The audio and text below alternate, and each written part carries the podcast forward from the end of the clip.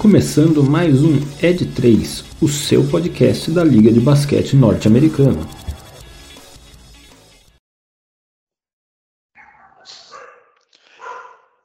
Sejam todos muito bem-vindos a mais um episódio do meu, do seu, do nosso podcast NBA. O Ed 3 está no ar.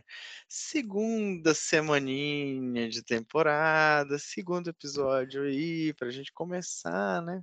Primeiro episódio te apaixonou demais, falou demais, amou demais ou amou de menos. Hoje falaremos de temas mais específicos do que já podemos inferir né, dessa grande amostragem que são duas semanas de temporada, ainda nem 10 jogos completos, ou seja, nem, sei lá, um oitavo avos do. É isso, mano, Mix? Você que é o cara da estatística aí? Por aí. Estamos Muito com bem. 6 a 7% da temporada concluída, talvez 8%. 8%. Perfeito, perfeito. Como sempre, é importante ter pessoas muito bem gabaritadas para falar sobre os assuntos. Mas hoje estamos aqui mais uma vez, eu, Rafael Medeiros, Mano Mixel, a.k.a. Michel Braga, Léo Scar... Leonardo Scarano, mais conhecido como Leozão Scarano, até que a gente invente um apelido para o Léo. Um, obviamente, um, um dos episódios desse podcast vai ser dedicado à vida do Léo e aos seus apelidos de infância que perduram até hoje.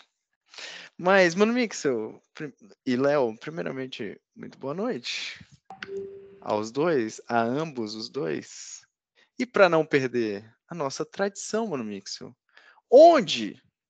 Me diga onde que as pessoas encontram a gente? Onde encontram esse trio ternura aqui? Essa coisa maravilhosa que são esses três homens lindos falando sobre basquete. Ixi, mano, meio que tá...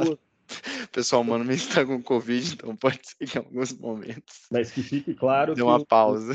os estúdios Ed 3 são as nossas casas, então tá cada um em casa isolado, todo, tudo certinho. Mas vocês encontram a gente no Instagram, no arroba podcast underline Ed 3, onde a gente sempre avisa quando tem episódio novo nos nossos stories e nos nossos posts. E vocês também encontram a gente no Twitter, no arroba podcast Ed 3. Sem underline dessa vez, a única diferença, sempre lembrando para os tiozões que não tem acento, não tem EH no E, não tem letra maiúscula, não tem nada disso. É só seguir a gente lá, facinho, dá um oi pra gente, a gente é legal. Muito bem, mano Mix. E lembrando também para os tiozões que o 3 é, né, por extenso, não o numeral 3 também. Né? Na verdade, lembrando da geração Z, poderia ser mais fácil de colocar esse 3 aí do que os tiozões colocarem o 3 por extenso. Muito bem, meus amigos. Vamos começar esse A episódio. próxima vez que a gente criar um podcast, a gente leva isso em conta. A última tentativa não, não teve numerologia, né, mano, Mixel? Que foi. Inclusive, estávamos falando disso que precisamos montar um podcast de futebol. Já tínhamos, né? Já, já fizemos essa tentativa que foi o No Auge. Um dia, Leozão, te contaremos o que é no auge. É um exercício, eu diria, transcendental para sua vida. No auge esse que, curiosamente, acabou antes de atingir o quê? O auge. O auge. Perfeito, mano. Mas o sonho não acabou, né? Podemos voltar a isso. Pura poesia. Não, a gente começou inspirado demais esse episódio. Tô até com medo do que vai por vir. Muito bem, hoje falaremos de dois times. Um que está na liderança de sua conferência, para surpresa de zero pessoas, eu diria. E um outro que esse sim está na vice-liderança de sua conferência, para surpresa de quase todas as pessoas, menos os- talvez alguns torcedores fanáticos e apaixonados por esse time e por este ser humano que o Leozão apontou para quem está nos vendo por vídeo. Ser humano este pelo qual eu também sou apaixonado, chamado Luca Doncic. Então, falaremos de Boston Celtics e Dallas Mavericks. O Mavericks estava invicto até pouquíssimo tempo.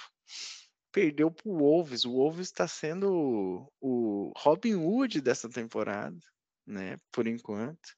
Ganhou tanto do Mavericks quanto do Denver Nuggets. Mas vamos lá então, começando pelo lado verde deste episódio pelo lado leste. Amigo seu, zero surpresas com esse ótimo encaixe do Boston Celtics até o momento e essa performance, de certa forma, esmagadora do time de Jason Tatum? Olha, eu acho que podemos falar que zero surpresas do ponto de vista que acho que ninguém esperava um Boston fraco, né? Acho que já há vários anos eles são sempre muito competitivos, principalmente em temporada regular, mais até do que em playoff a maior parte do tempo. É, mas eu acho que, apesar de não ser surpreendente, esses primeiros jogos trouxeram algumas respostas positivas das questões que rondavam esse time. Então, acho que as duas maiores questões aqui são as duas maiores adições aqui, que é como o Porzingis ia funcionar nesse sistema. E até agora bem, acho que Porzingis ele não é um na minha opinião, um jogador de basquete incontestável, brilhante, enfim, extremamente decisivo, a ponto de, por exemplo, ser um franchise player. É, a coisa que ele até pelos puramente pelos dotes técnicos e físicos que ele tem ou deveria ter, talvez ele até fosse um jogador para competir nesse patamar.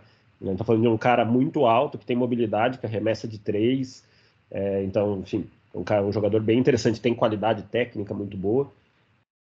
A ponto do próprio LeBron James ter chamado ele de unicórnio aí numa época, porque ele era lá o bloqueador, defensor de aro, pivô que arremessava de três. Né? Agora todo mundo na NBA faz isso, mas enfim.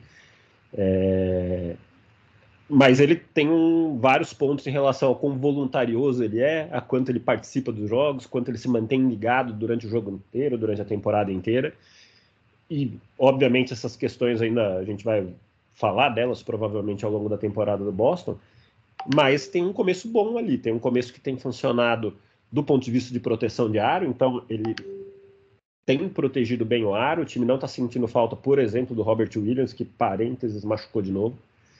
É, então ele tem cumprido esse papel e ele tecnicamente ele supera, na minha opinião, o Al Hofford, por exemplo, que foi quem fez muito também esse papel aqui no ano passado. Ele talvez em algum nível a gente possa dizer que ele traz um pouco melhor dos dois. Ele consegue proteger o aro, talvez não tão bem quanto o Robert Williams, mas consegue proteger o aro.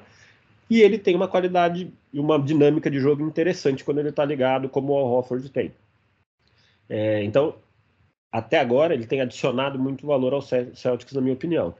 E do outro lado, onde a gente talvez até pudesse ter menos dúvida sobre a adição, que é o Drew Holiday, eu também acho que tem funcionado muito bem, principalmente no aspecto defensivo. De maneira que a gente pode dizer que houve um upgrade em relação a Marcos Smart, que era a peça que fazia muito esse papel na temporada passada.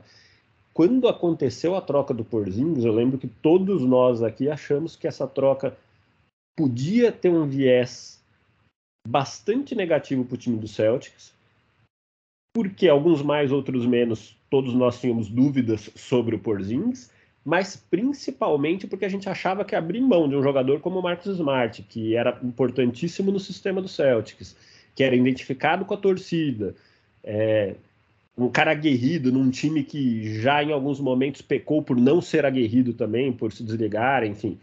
É, era, era muito arriscado, né? Perder o Marcos Smart. Só que quando acontece a troca que traz o Holiday para Boston, lógico que a gente precisa ver encaixe, estamos começando a ver agora, mas a gente está falando de um jogador que teoricamente pode integrar, entregar tudo que o Smart entregava defensivamente, com, na minha opinião, mais qualidade ofensiva e sem precisar ser o grande jogador ofensivo do time, que é um papel que o Holiday não funciona bem, a gente também já viu isso. Então ele pode continuar sendo uma terceira opção ofensiva, que a quarta, quando a gente pensa no Porzingis, entregar tudo que ele pode entregar defensivamente e ajudar organizando o time, dando assistências, enfim, fazer parte do sistema. Com essas duas peças funcionando muito bem, de fato o time do Celtics fica ainda mais forte. É, e o começo da temporada é muito promissor, né? As peças estão funcionando bem, o time está funcionando bem. Hoje é muito provavelmente o melhor basquete da NBA. Se não for o melhor aí, obviamente todo mundo pode ter uma opinião. É um dos três melhores ali. Eu acho que dá, dá para pôr o Nuggets aqui junto, né? Também não dá para tirar o Nuggets dessa história. Eu gosto de esquecer o Nuggets. Da NBA aí, ou do mundo? Essa é uma outra história que a gente de fato precisa de um outro podcast sobre geografia para discutir isso, né? Então não vamos entrar ou sobre geografia ou sobre sociopolítica, talvez, enfim, não sei. É... Mas sem entrar nisso aí, eu acho que vai, vamos, vamos deixar o Nuggets aqui. Eu acho que são, nesse momento, os dois basquetes mais interessantes da NBA, mais competitivos, da NBA mais difíceis de serem batidos. Muito bem, mano, Mix. O Leozão, esse Celtics é aquele Celtics que deixa a gente otimista, pensando, como eu posso dizer, né? Mais sólido, ou é aquele Celtics que a gente já viu que deixa a gente sonhar, que parece que é o time, né, mais envolvente, mais, né, bem treinado do mundo, e depois começa a se perder em seus próprios erros. Filosófico isso, né? Se perder nos próprios erros. Uh, olha, sendo bem sincero. Literalmente, né? É. Literalmente. Eu acho que é um time que. Assim, acho que mais do que sonhar é uma realidade, assim, porque no fim do dia o Celtics é o time que tá quase ali já faz o que? Umas quatro temporadas desde aquela final contra Cleveland, com o LeBron ainda, aquela enterrada do Jason Tatum, peitada no LeBron e não sei o quê. Ali todo mundo olhou e falou: putz, o Celtics é o próximo super time. E nunca mais conseguiu repetir aquela, aquela, aquele mesmo nível, praticamente. Então o Celtics parecia que estava sempre ali para ser o melhor, o melhor time da NBA, para ser o próximo super time, a próxima dinastia. E sempre ficava algo de distância. Muita gente falava que era mentalidade, que não chegava nos playoffs, o time começava a, sentir alguns apertos e a galera já logo saía do, do padrão, já saía do, do esquema tático, já tentava resolver sozinho. É, muita gente falava que faltava qualidade técnica, que talvez o Jalen Brown não fosse bom bastante para ser o segundo melhor jogador do time, mas realmente sempre faltou algo. Eu acho que talvez o, o Joe Mazzulla ter entrado nesse time a princípio eu não achava tão interessante.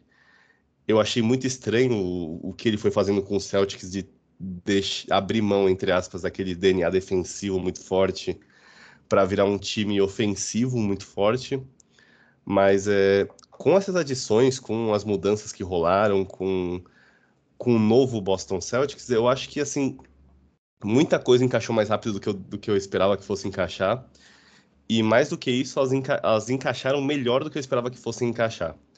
Então, por exemplo, o Celtics é o time, é o terceiro time que mais chuta de bola de três e ao mesmo tempo é o quarto que mais acerta, assim. Então, é, é um percentual, é uma, é uma proporção de, de arremessos que é muito alta, assim, tá chutando de perto de 37%, mas quando você chuta muito, você tá acertando 37%, vale muito a pena. Então é um time que é o time que mais tem rebotes na NBA, é o time que tem mais rebotes defensivos, então o, o garrafão não ficou enfraquecido de perder Robert Williams, de, de jogar com Porzingis, que muitas vezes era dito como vai um pivô que não gostava de contato físico, que não gostava de disputar o garrafão. É, então é um time que, assim, ofensivamente, se você olhando os status do Boston Celtics, é um time muito eficiente ofensivo ofensivamente. É o, é o time que tem a segunda maior pontuação, é o time que tem o sexto maior número de arremessos totais na liga. É, então você vai acumulando assim, você vai vendo como um time que bota ritmo, que bota arremesso, chuta muita bola de três, faz o jogo rolar muito. Então eu acho que talvez essa migração que o Boston Celtics fez nos últimos duas temporadas aí do de um time de grande defesa para um time de grande ataque, talvez seja o passo que o Celtics estava estava precisando dar, porque no fim do dia foi meio que o que a gente viu com o Nuggets na temporada passada, que era um ataque assim espetacular. O Celtics para mim não está nesse nível ainda, mas pode chegar lá. Mas é um ataque espetacular e no fim do dia você chega ali na hora dos playoffs, a defesa vai se encaixando, você vai encontrando, você vai encontrando caminhos, é, você vai encontrando encaixes, você vai encontrando rotações. E eu acho que o Celtics está meio que mirando algo parecido com isso ter um ataque muito potente que talvez não possa ser parado, que ou que para ser parado dependa de muita muito estudo, muita preparação defensiva, porque tem muitas armas. O Porzingis, assim, eu concordo que ele não é um, uma super estrela, mas eu acho que ele faz algo que eu gostaria que ele fizesse mais, tá? Eu acho, mas eu acho que ele é muito bom nisso, que é ele consegue ser o cara que, quando a sua super estrela tá no banco, por exemplo, quando o Tatum tá no banco, quando o Jalen Brown não tá bem, ele consegue ser o cara que vai levar o time por 6, 7 posses de bola e vai fazer três bandejas, vai arremessar uma bola de três, vai tomar uma trombada, vai fazer lance livre. E ele vai, ele vai meio que minando a defesa, mesmo sem a super estrela, entre aspas, do time tá lá, tá? Então, ele não é super estrela, acho que ele tá longe disso, concordo que é muito duvidoso o nível de o nível máximo dele. Mas eu acho que ele nessa, nessa composição dele não precisar ser o cara que vai pontuar do time, dele talvez poder ser o terceiro, quarto pontuador do time muitas vezes, é, de ser um cara que vai agregar muito ali em, em fazer pick and pop e arremessar bolas de três, como por exemplo o Tatum infiltra, em brigar por rebote ofensivo, defensivo, ser um cara muito alto ali, muito muito presente dentro do garrafão, que não vai necessariamente sair dando trombada e tentar dando, sair dando toco, mas que vai fazer cobertura defensiva, que eu acho que é muito no que o Celtics está baseado defensivamente mais em fazer coberturas e tentar ir minando o ataque adversário do que efetivamente bater de frente, tentar roubar a bola e etc. É, então eu acho que no conjunto o Celtics para mim tá, é um time muito mais efetivo e muito mais bem trabalhado do que eu esperava. Agora é entender como é que o time vai se manter pro resto da temporada, qual, e, porque assim, como encaixou muito rápido todos esses pontos que foram comentados, o meu minha maior preocupação é qual é o próximo passo do time, porque na minha visão, tá? O passo atual que o, o posto atual que o Celtics está não é de uma dominância tão predominante assim com, quanto a sua conferência, porque assim uh, o Sixers para mim tá muito bem, o Bucks para mim óbvio tá tropeçando bastante, mas eu vejo coisas ali que me agradam, então eu não vejo os Celtics tão disparados na Conferência Leste para poder, ah não, isso aqui resolve pra gente. E quando você compara com o Oeste, eu acho que fica mais complicado ainda. Porque além do Dallas que a gente vai falar hoje, tem os atuais campeões, tem outros times ali que talvez possam oferecer risco, como o Warriors, o. Não vou nem colocar o Lakers nesse, nesse bolo porque não tá dando, né? Mas é, são, são times assim que você vê que eles têm potenciais, principalmente ofensivos, que podem machucar os Celtics. A gente já viu eles sofrerem com isso em outros momentos. Então, para mim, é como o Celtics vai conseguir dar esse passo a mais. De beleza, a gente viu que o time encaixou, a gente viu como é que ele está funcionando, quais são as engrenagens que estão rodando, fazer ajustes finos nisso, e aí é o ponto de o próximo passo. Então, para mim, esse primeiro, esses primeiros 15 dias de temporada foram para o Celtics meio que se estabelecer e mostrar para a liga que, ó, não, tá bom, esse time aqui funciona. A gente não foi maluco de trocar, a gente não tá viajando, a gente não, não perdeu a cabeça nem nada, isso aqui funciona. E agora a gente vai se estabelecer e, beleza, a gente é o melhor time do leste. Acho que até fazendo uma comparação, né, Nozão? Quando a gente olha o, o que o Nuggets está sobrando no Oeste, né, e você compara, cara, o, o Oeste tá, assim, tirando o, o Mavis e o Nuggets, todo mundo perdeu pelo menos dois jogos aí dessa prime desses primeiros sete, oito jogos, né?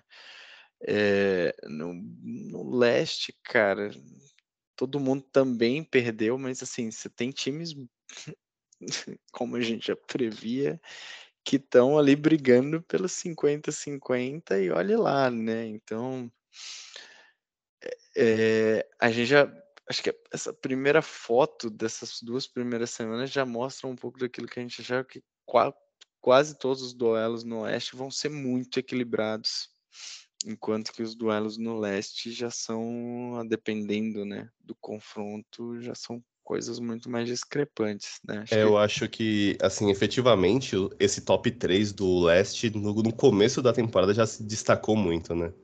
É, não vai. Não, não tende a mudar tanto, né? Sim. Eu acho que, acho que assim, só falando desse ponto aqui que você trouxe, o Oeste eu achei curioso, porque assim, tem times que a gente não esperava nada, como o Timberwolves, que estão jogando muito bem. Inclusive são o, o, os destruidores de invictos, né? E tem, por outro lado, por times como, por exemplo, o Kings, que tá muito mal em comparação ao que a gente esperava. O Suns, que também, todo mundo machucado, não encaixou. Tem o Grizzlies, que eu brinquei do 0-10, quase deu certo. Tá no 6, né? Se você tivesse apostado, hein? Fala do Kings. Não, pode falar, tá mal mesmo. Então, não, é, é, que é, é, só que assim, eu acho que o grande ponto do Boston Celtics é isso. Que é, é uma conferência que tem três times que vão nadar de braçada. Então talvez seja encontrar esse. O quanto isso consegue equivaler na hora dos playoffs, principalmente contra times mais fortes. Os jogos que tá tendo agora, se eles são realmente replicáveis no futuro, sabe? Vamos pensar bem. Isso deveria ser um problema na final da NBA, quando você vai pegar um. Concordo. Time... Porque os playoffs é até bom que a conferência esteja fraca, você vai... deveria passar por cima. O problema. E, e, e tem, um, e tem uma temporada regular menos desgastante também, né? Por exemplo. Mas eu acho que o problema do Boston nos últimos anos não foi nenhum desses. Não é que os adversários eram mais difíceis nos playoffs, tirando talvez a final com o Golden State, pode ser. Mas nem lá eu acho que foi isso. Não é que estava desgastado por causa da temporada regular, é que é um time que, principalmente em momentos de pressão, oscila muito. Sim. Vamos ver, esse ano vai continuar oscilando. Se não, se não oscilar, vira fortíssimo, candidato. Lembrando aqui o meme do sanduíche xixi fortíssimo candidato a ganhar todo ano. Vai brigar, poderia construir uma dinastia, que o time é muito bom e muito jovem. É, e, e, essa era a minha pergunta para você, mano Mix.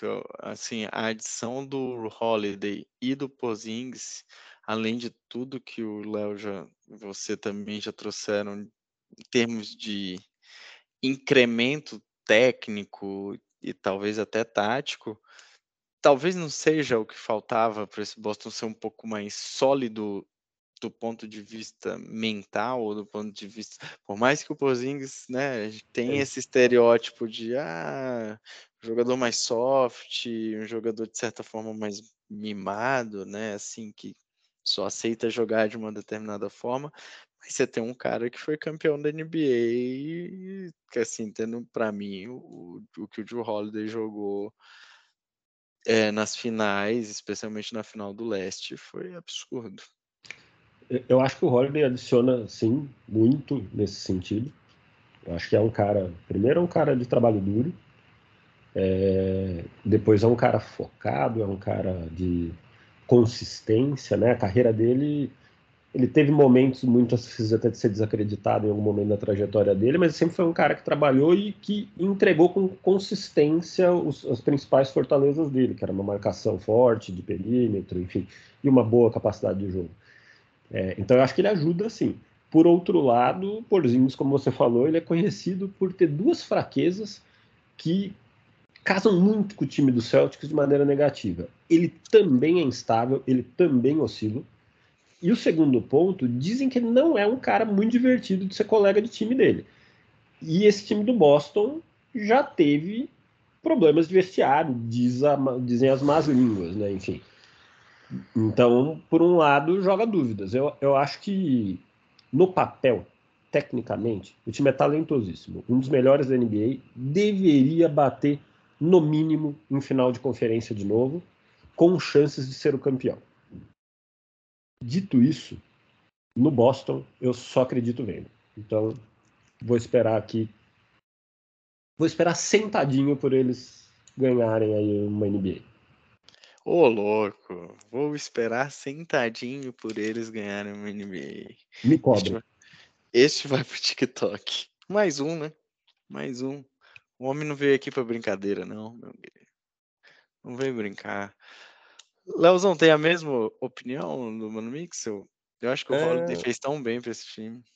Não, concordo. Assim, eu tinha dúvida sobre a troca dele com o Smart, assim, não foi obviamente uma troca direta, mas a troca dessa peça é...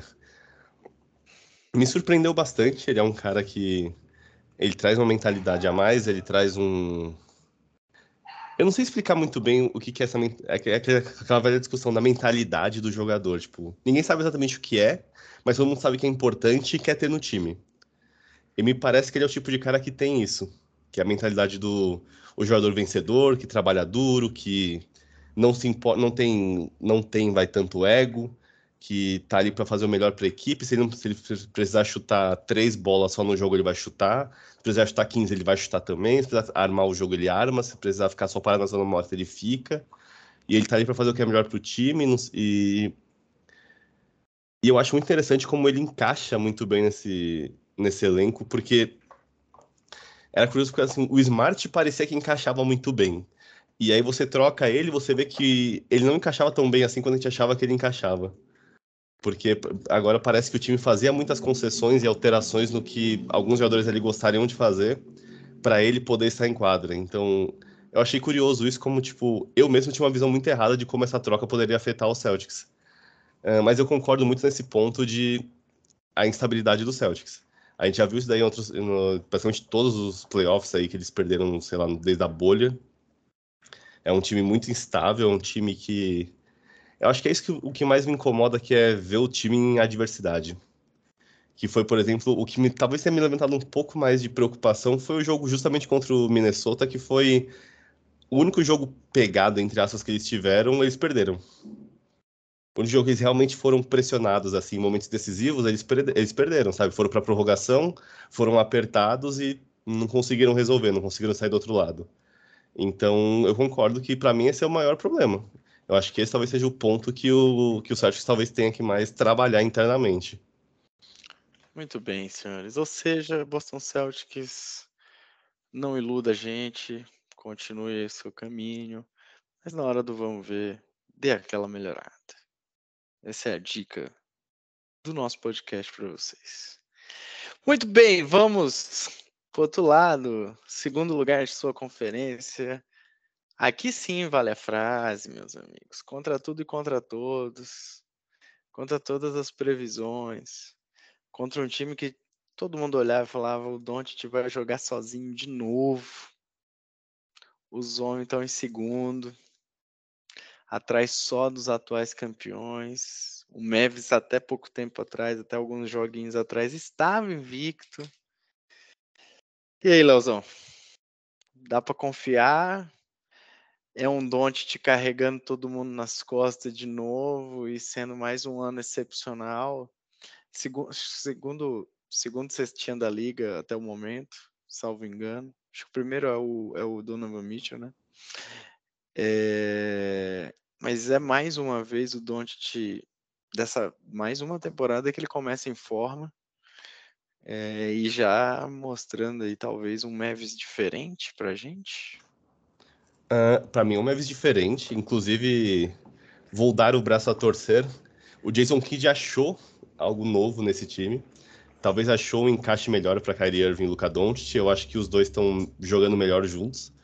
É, eu gostei que eles fizeram jogadas entre eles. Para mim, isso daí já é um grande avanço para o time. Porque você põe dois caras com essa capacidade de criação de jogada um do lado do outro, eles interagem entre si, é muito difícil você dar, dar errado, sabe? É igual você e o Mano Mixo, cara.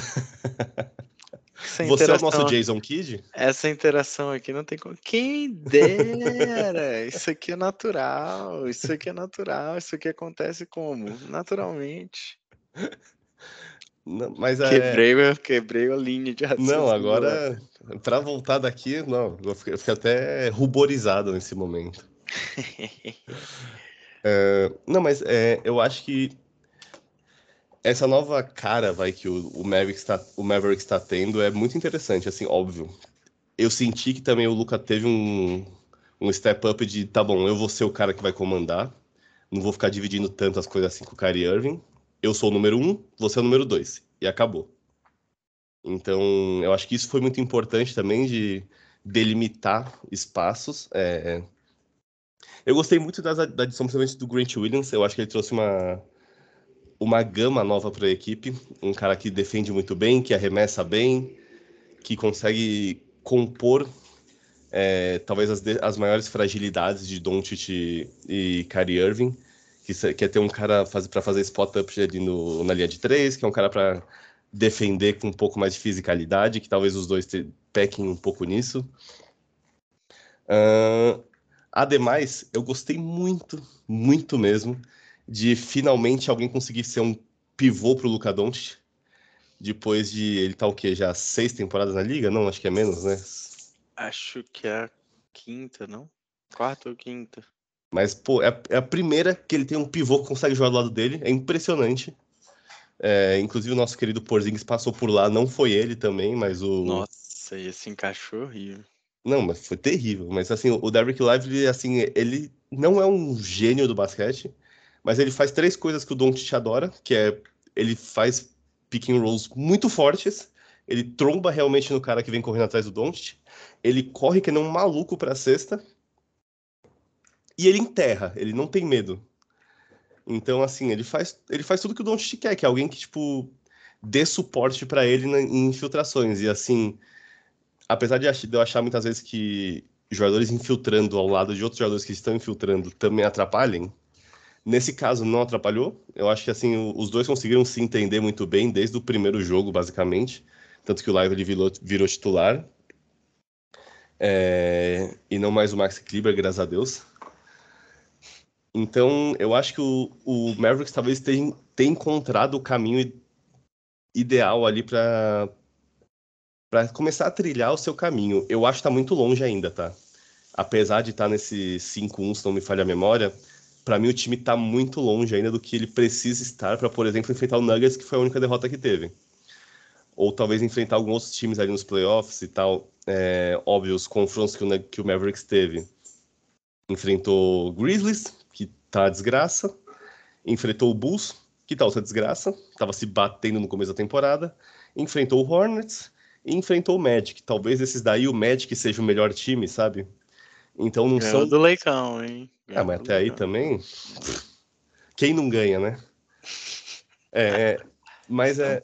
Desiludidos. Não, mas assim, eu acho que não são os principais adversários que o Mavericks vai ter. Talvez o único grande confronto que teve foram os dois que foram citados. Então, é, me preocupa só para ver como é que esse time vai reagir contra contra adversários mais fortes, porque o que mostrou até agora me agradou bastante.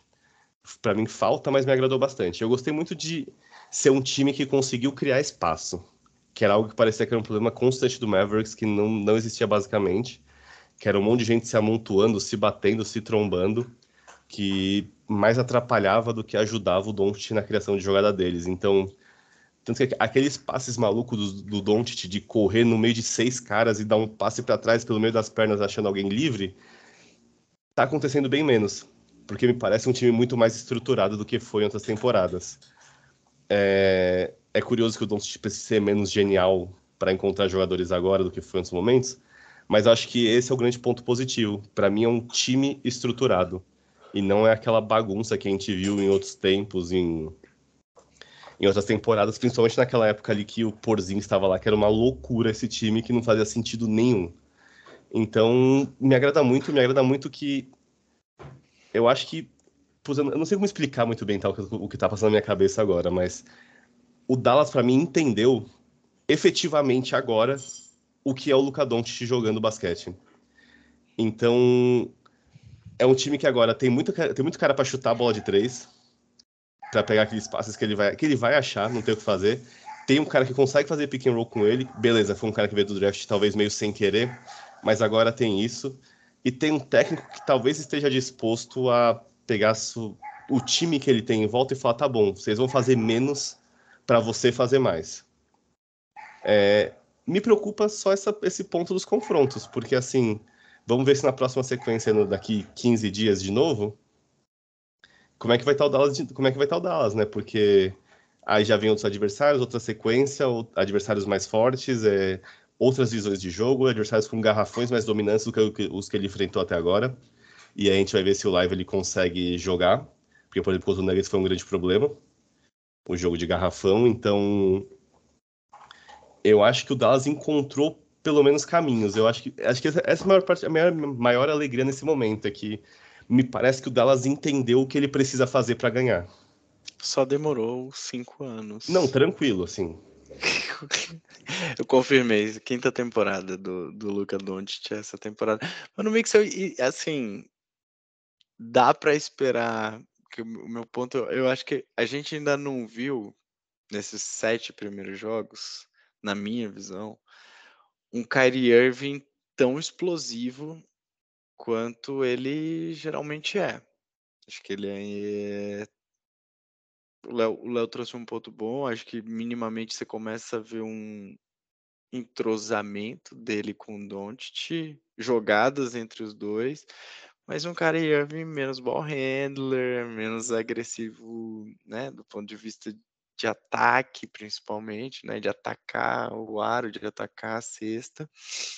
E dá para pensar, acho tentando olhar um, um, lado ainda mais positivo de talvez esse time do Dallas ainda ter uma evolução, que um Kyrie Irving mais explosivo possa contribuir para essa evolução ainda do Mavis ao longo da temporada? Eu acho que o encaixe do Kyrie no sistema como um todo ele ainda pode melhorar e, e aí talvez a gente vá conseguir ver mais desse Kyrie explosivo porque eu acho que tem muito a ver com o que o Léo trouxe, de que o Dallas desse ano tem mais claramente definido, e é natural que tenha mais claramente definido, porque teve mais tempo para fazer esse trabalho, quem de fato é o número um, quem de fato é o ball handler. E, e aqui eu não estou falando que no ano passado eles competiram por esse espaço, eu acho que até em alguns momentos eles tentaram dar espaço demais um ao outro e isso foi um problema. É, esse ano está mais claro quem é quem nessa rotação aí. Isso toma um pouco do espaço do Kairi para fazer aquilo que ele é melhor em fazer. A gente está falando aqui de dois jogadores que com as particularidades que cada um tem no seu jogo, que inclusive tem bastante diferença, né? tá falando de um cara que é muito atlético, muito explosivo, muito rápido, outro que é até um pouco lento e tudo mais. É... entendam bem o lento, por favor mas são caras que ocupam o mesmo espaço em muitos momentos, né? É diferente quando você tem um par de estrelas, Kyrie Irving e LeBron James, né? Que putz, ocupam posições totalmente diferentes, lugares da quadra totalmente diferentes, enfim, tem formas de operar, vamos dizer assim, totalmente diferentes. É, aqui não é tão diferente assim, por mais que eles tenham as características deles. E eu acho que vai ser difícil o Kairi ser o Kairi que a gente viu em outras épocas jogando com o Doncic. Vai ser interessante ver, mais cedo ou mais tarde, o Doncic vai ficar fora de algum jogo, né? É, e aí talvez o Kairi jogando sozinho, se esse Kairi reaparece nesse sentido, porque teoricamente ele vai assumir um protagonismo muito maior. Mas eu acho que nesse momento talvez tenha mais a ver com o sistema de jogo que eles estão encontrando e a forma como eles estão encontrando de jogar, do que de fato com o Kairi não estar sendo explosivo como já foi, acho que nunca será, dentro desse sistema do Dallas, mas evoluindo pode ser que surja mais espaço para ele conseguir apresentar essa outra faceta do jogo dele. Mas aí aguardaremos as evoluções do, do time do Jason Kidd na temporada. Inclusive, eu achei que eu ia discordar do Léo, porque ele estava falando muito bem desse time do Dallas. o Léo não vai lembrar, mas porque não estava aqui, obviamente. Mas o Rafa provavelmente vai lembrar que eu era um crítico ferrenho desse time do Dallas temporada passada, que eu falava que era uma Nó. fazia com o Don't, que era o único jogador. Óbvio, o Don't é espetacular, mas assim, o segundo, não é que o segundo era mediano, o segundo era ruim. O segundo era o Jim Weed, que na minha opinião é um jogador vai, ruim, eu estou exagerando, mas bem mediano, né? E ao mesmo tempo que eu reconheço que esse time melhorou esse ano, primeiro porque o segundo é o Kyrie Irving, já dá uma diferença. Depois, porque eu concordo que tem um pivô ali agora. Depois, porque o Grant Williams eu acho que é um bom jogador, melhor do que os que estavam ali antes, e encaixa bem nesse conjunto de time. e aí tem alguns outros jogadores que eles têm trabalhado também, que têm evoluído. Eu gosto do Josh Green, acho que é um cara que pode. Melhor que o, o Red Bullock, minimamente. é, melhor que o Red Bullock, né? Talvez, dizem as más línguas, qualquer um de nós, né? Porque assim, eu ia fazer zero pontos? Ia fazer, mas o Greg Bullock em vários jogos também fazia. E, só que ele pegava a bola várias vezes e arremessava. Eu não ia fazer isso, eu ia ficar longe, ia deixar as bolas todas com o Don't, entendeu? Então, enfim, provavelmente ia ser melhor. É... Então, assim, eu acho que existe melhor, com certeza. Agora, eu acho que esse score de 5 para 1, 5 vitórias e uma derrota, tem muito mais a ver com um calendário fácil no começo de temporada do que de fato com o Dallas ser um time que vai brigar no topo do Oeste. Eu acho que o Dallas não briga no topo do Oeste. No começo da temporada, talvez eu tivesse dúvida se dava para playoff. Hoje eu acho que, puta, não, beleza. É um time que me parece que caminha bem para playoff, mesmo com um ajuste aqui que vai ser natural. Mas eu não vejo esse time brigando no topo do Oeste, não. É, só lembrar quem, aqueles que têm memória mais curta, que ano passado o filme foi um pouquinho parecido, né? Começou bem, né? O, o Mavis começou bem, ali brigando por mano de quadra, e quando a gente viu, o negócio foi desmoronando, desmoronando, desmoronando, até ficar fora dos playoffs, né? Então, acho que tem muitos pontos aqui de, de interrogação. Acho que o ponto que vocês trouxeram do calendário né, dos confrontos iniciais do Mavis é importantíssimo. É, mas acho que tem, tem uma luz aqui de ser um time minimamente mais organizado e mais estruturado para potencializar aquilo que a sua principal estrela pode e deve entregar, e acho que vem entregando, que o Doncic tem jogado nesses primeiros sete jogos também. É um absurdo. É um absurdo. É um absurdo. Muito bem, meus amigos, falamos do principal assunto deste podcast. É, vou trazer um brevíssimo assunto polêmico. Tivemos aí o início do mata-mata da NBA. E, cara, tem uma, teve uma polêmica, assim, polêmica, né? Aquela. Não dá para agradar todo mundo, mas o que vocês acharam inicialmente, né? Das novas quadras adaptadas para o, o torneio intratemporada da NBA? Leozão já deu sua opinião apenas com gestos. Eu, eu, ele tá abanando veementemente a cabeça de forma negativa, e eu vou dizer o seguinte: eu achei bonitinhas, mas eu sou conhecido por ter mau gosto, então não sei se conta, entendeu? É, eu achei a do Bulls bonita, eu achei a do OKC bonita, enfim, eu, eu gosto de coisa colorida, assim, então achei legal. E você, Leozão? Então, eu também gosto de coisa colorida. É... E assim, eu concordo que tem algumas legais. É, as que foram citadas são legais.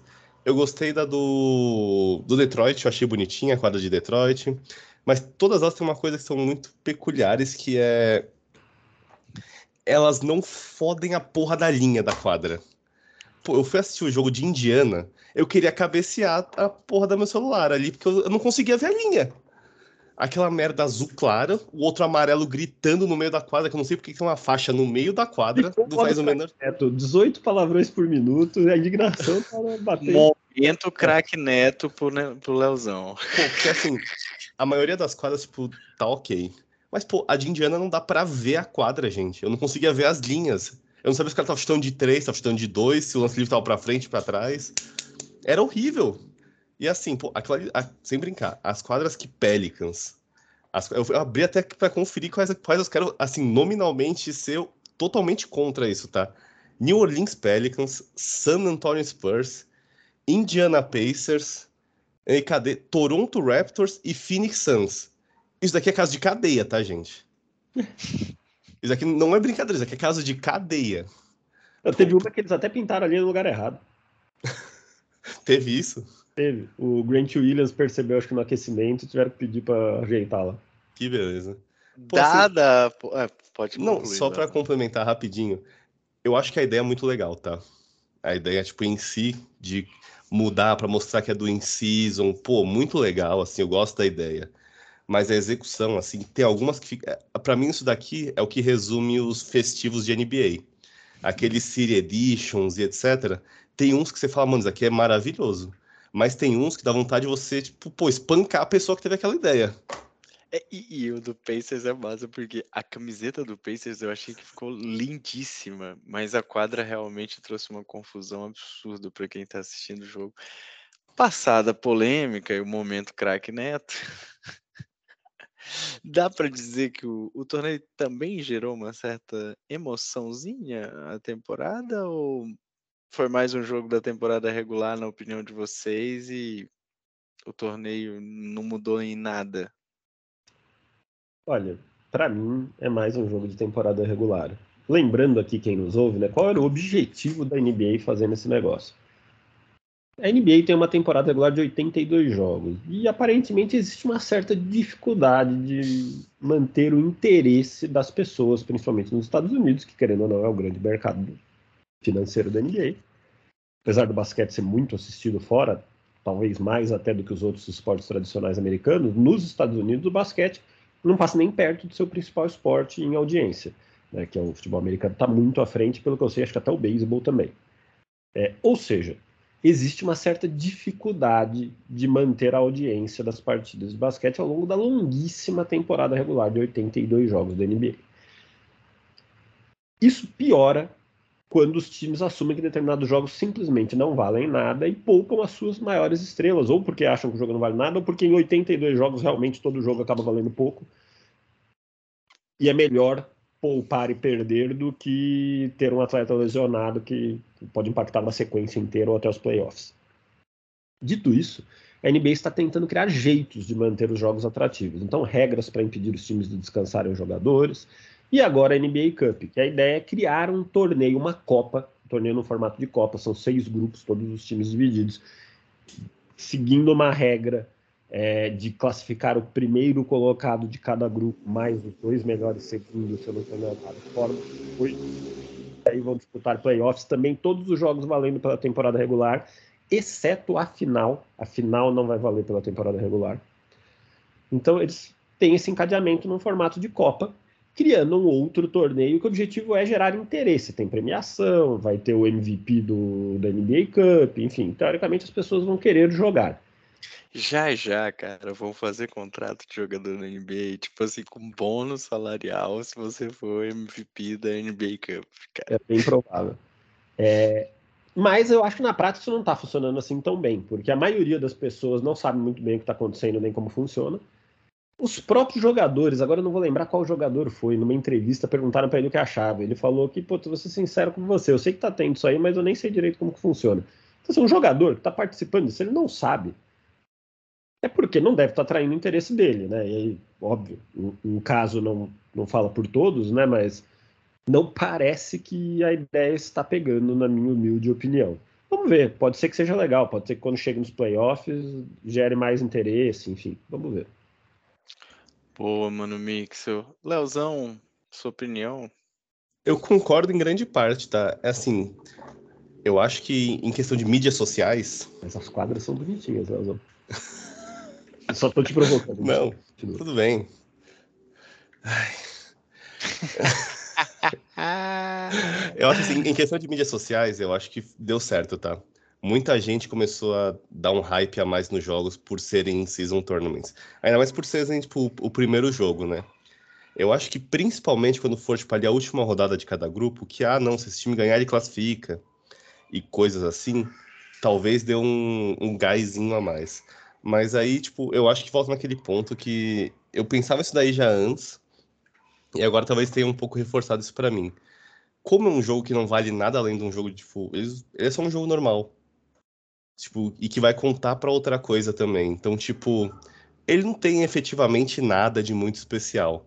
Não é tipo um momento que a NBA vai se focar nisso e etc. Tipo, por mais que você delimite dias para isso, por mais que você mude a quadra, mude o uniforme, mude a bola, mude, sei lá, o narrador, os jogadores, é, parece só mais um jogo, sabe? Então, eu acho que efetivamente em, em jogos específicos vai chamar atenção. Por exemplo, sei lá, acho que Lakers e Warriors estão no mesmo grupo, se não me falha a memória. Então, Mentira, Lakers e Suns estão no mesmo grupo. Então, quando Lakers e Suns foram, forem jogar, mais um jogo vai chamar atenção. Mas ele chamaria atenção de qualquer jeito. Então, para mim, acho que o grande ponto é esse. É, são jogos que continuam não valendo nada quando for o jogo que vai ser efetivamente o, defi o, definitivo, que vai eliminar alguém, classificar o outro, talvez ele chame um pouco mais de atenção. Uh, além disso, as quadras, a maioria delas, a maioria não, vai, mas grande parte delas eu achei feias. Poucas são bonitas, tipo, eu, gostei do fato delas chamarem a atenção para ser algo diferente do padrão da NBA. Então acho que elas cumprem o propósito, mas no geral, como um produto como um todo, a primeira rodada para mim não fez tanta diferença assim. É mais aquele tipo de coisa que chegou, falou, ah, legal, tá aí. E é isso. Salvo engano, foi o Bonus Highland que falou. Uh, nem sei o que tá acontecendo. Tipo assim, é, torneio da NBA, para mim foi só mais um jogo da, da temporada regular. Eu acho que eu achei as quadras bonitas, mas elas são um pouco funcionais na minha visão. Esse é o principal ponto, assim. Mais do que beleza, é a funcionalidade mesmo. Só um ponto. Tá eu quero criticar nominalmente também aqui o Charlotte Hornets. A quadra é horrível. Eu acabei de rever aqui, não tem como. Bem-vindo ao time dos bregas, Rafael Medeiros. Eu sou brega com muito orgulho mas confesso que funcionalmente realmente foi difícil. O, a quadra do Bulls dava até um, apesar de eu ter achado bonita, mas dava até uma certa sensação ruim para mim, assim, de não parecia uma profundidade meio vazia, que tipo, parecia que o cara ia pisar num degrau em determinado momento, porque era tipo um vermelho e um vermelho escuro em cima. É, para mim doía na vista mesmo o vermelho. Mais do que isso doía, assim, assistir. Vermelhão demais, demais, demais. Mas beleza, meus amigos. Vamos ver o que esse torneio aguarda. Não, e a não. sua opinião sobre o torneio agora? Eu não estou aqui para emitir opiniões. eu, eu, estou aqui apenas para ser um âncora deste podcast. Tá fugindo não. mais que o prefeito de São Paulo, que é isso. Para mim, eu concordo com vocês. Foi mais um jogo da temporada regular. Não fiquei assim ansioso para ver por conta de ser o torneio da NBA. Assim, não, não mudou nada na minha percepção e naquilo que eu esperava daquele jogo em específico. Então... Só um ponto. Não incomodou vocês o fato de nem todos os times jogarem? Também, também. Fica um negócio meio vale, mas, cara. É tipo uma rodada meio quebrada. Eu achei meio. Eu achei tipo, na minha cabeça, todo mundo jogava no mesmo dia, sabe? Eu achei meio estranho isso, tipo. Não sei, não, não me agradou tanto. É que não daria, né? Porque com seis grupos, são cinco times por grupo, não dá para fazer jogos. É, isso é verdade. É, não teria muito. Mais uma é, vez a é estatística do salvando. Em, em confundir a, a questão das rodadas, né? Tem época que você olha lá, tem time que jogou 52 jogos, tem time que jogou 46, e você de alguma forma tem que saber quem tá na frente, enfim. Não, e temos que ter trabalho aqui para analisar mesmo, né? Sem condições iguais de, de jogo. Muito bem, meus amigos, considerações finais deste episódio. Acho que a principal é o Fluminense, né? Parabéns ao. Parabéns ao Fluminense. Para quem não sabe, não acompanha, o Fluminense foi campeão da Libertadores da América, o principal torneio da... das Américas. E o principal parabéns a John Kennedy, o único que deu certo. E não é o presidente, tá? O único John Kennedy que deu certo, é isso? É suas piadas estão ultrapassando todos os limites do respeito à família, não só agora brasileira, mas também à família americana. É, e, e, eu vou na mesma linha aqui que meu destaque especial vai para o dinizismo, né? O dinizismo venceu finalmente. Muito bem, muito bem. Eu tô sem destaque final hoje, então meus amigos, esse foi mais um episódio do meu, do seu, do nosso podcast NBA. O Ed 3 fica por aqui. Aquele abraço e até semana que vem. Valeu! Valeu! Valeu!